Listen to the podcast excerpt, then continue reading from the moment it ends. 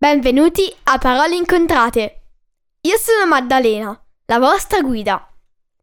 In questi podcast vi racconterò dei fatti interessanti, recensirò libri che vi consiglio oppure leggerò una storia per chi vuole imparare l'inglese. Ne pubblicherò uno alla settimana, il lunedì. Quindi tenetevi pronti per fiondarvi ad ascoltarlo. Trovate tutti gli episodi del podcast su www.paroleincontrate.it su Apple Podcast, Google Podcasts, Spotify, Amazon Music o Stitcher. Potete seguire Parole Incontrate anche su Instagram e Facebook.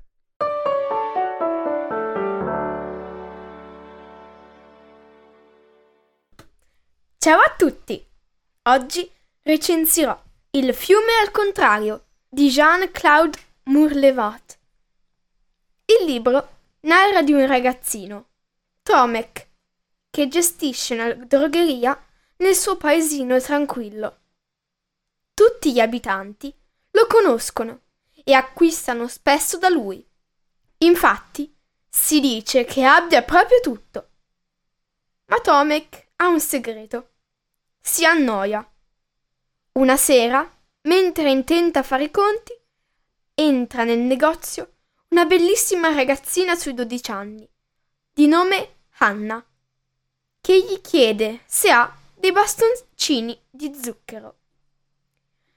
Da questa semplice frase ha inizio un'avventura piena di colpi di scena, fantasia, incontri e insoliti personaggi insieme ad Anna, o meglio, cercando Anna, di cui è innamorato, Tomek vivrà un viaggio pieno di nuove esperienze e di amicizie che lo porteranno alla meta finale, il fiume Kjar, che scorre al contrario, e di cui le acque si dice rendono immortali. Ma in fondo è proprio il viaggio che conta, o no? Ora vi leggerò le prime pagine di questo libro. Capitolo 1 Gli uccelli di passaggio. La drogheria di Tomek si trovava nell'ultima casa del paese. Era una piccola bottega molto semplice, con la scritta drogheria dipinta di blu sulla vetrina. Aprendo la porta, una campanella tintinnava allegra Ding ding! E ci si trovava davanti a Tomek, che sorrideva nel suo grembiule grigio da droghiere. Era un ragazzo dagli occhi sognanti, abbastanza alto per la sua età, piuttosto ossuto. Non serve elencare nel dettaglio gli articoli che vendeva nella bottega. Non basterebbe un libro intero, mentre basta una sola parola per dirlo. E questa parola è appunto tutto. Tomek vendeva di tutto. Con questo si intendono cose utili e ragionevoli, come la paletta battimosche e l'elisir dell'abate Perigeon, ma anche altri oggetti indispensabili, come le bolle dell'acqua calda e i coltelli per gli orsi. Siccome Tomek viveva nel suo negozio, o meglio nel retrobottega, non chiudeva mai.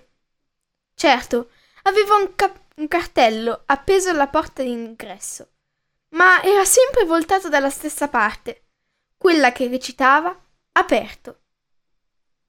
Non che ci fosse un corteo ininterrotto.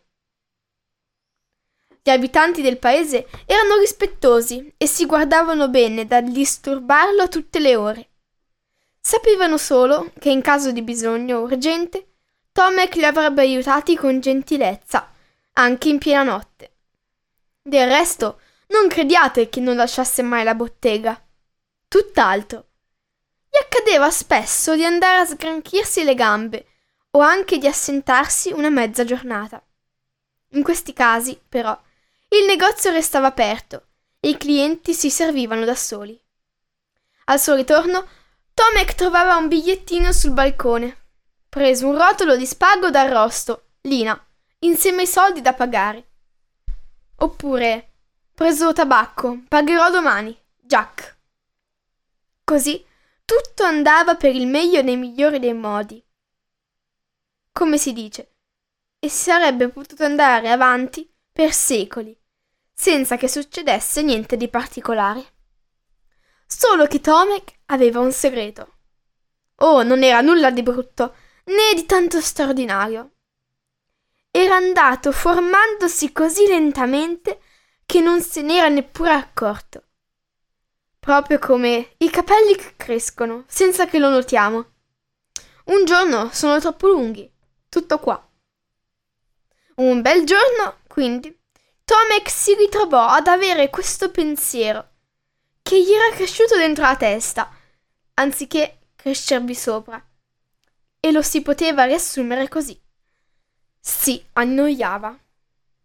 Anzi, si annoiava moltissimo. Aveva voglia di partire, di vedere il mondo. Dalla finestrella del retrobottega guardava spesso la vasta pianura in cui il grano primaverile si dondolava con grazia come onde del mare.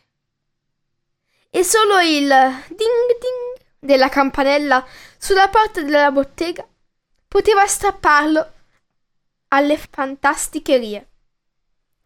Altre volte, di primo mattino, andava a camminare sulle strade che si perdevano nella campagna, immerse nel tenero blu dei campi di lino, allo spuntar del giorno. Ed era straziante dover tornare a casa. Ma era soprattutto in autunno, quando gli uccelli di passaggio attraversavano il cielo in un profondo silenzio, che Tomek sentiva più forte il desiderio di andarsene. Gli venivano le lacrime agli occhi mentre guardava le oche selvatiche svanire all'orizzonte con ampi battiti d'ala. Purtroppo non si può partire così, all'improvviso. Quando si, ci si chiama Tomek e si è responsabili dell'unica drogheria del paese, quella drogheria che suo padre aveva gestito prima di lui e suo nonno prima ancora. Che cosa avrebbero pensato gli altri? Che li abbandonava? Che non stava bene con loro? In ogni caso, non avrebbero capito. Si sarebbero rattristati. E Tomek non sopportava di far soffrire qualcuno. Decise quindi di rimanere a tenersi di rimanere e tenersi il segreto. Doveva essere paziente, diceva a se stesso. La noia se ne sarebbe andata come era venuta, lentamente, con il tempo, senza che lui se ne accorgesse. Ahimè, accadde l'esatto contrario. Senza contare che un evento degno di nota avrebbe presto annullato tutti gli sforzi che faceva per essere ragionevole. Era la fine dell'estate una sera in cui aveva lasciato la porta della bottega aperta per godersi la frescura della notte. Era intento a fare i conti sul grande registro alla luce della lampada d'olio e succhiava la matita, sognante, quando una voce cristallina lo fece quasi sobbalzare. Avete i bastoncini di zucchero?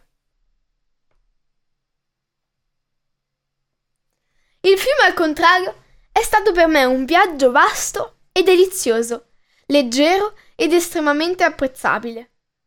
La scrittura è fluida e adatta per tutti dai dieci anni. Nel romanzo sono presenti molti generi, ma quelli predominanti sono il fantasy e l'avventura. Se volete rilassarvi, vi consiglio questo libro perché è piacevole e leggero. Mi è piaciuto molto la trama e com'è intrecciata. Il libro è principalmente diviso in due sezioni. La prima parla del viaggio di Tomek, narrato in terza persona, mentre la seconda parte racconta del viaggio di Hannah, in prima persona. A me è piaciuta di più la prima parte, ma questi sono solo gusti. Il mio personaggio preferito in assoluto è Appiccica, una specie di panda affettuoso che incontrerete circa a metà della lettura. Grazie mille per l'ascolto e alla prossima settimana. A presto!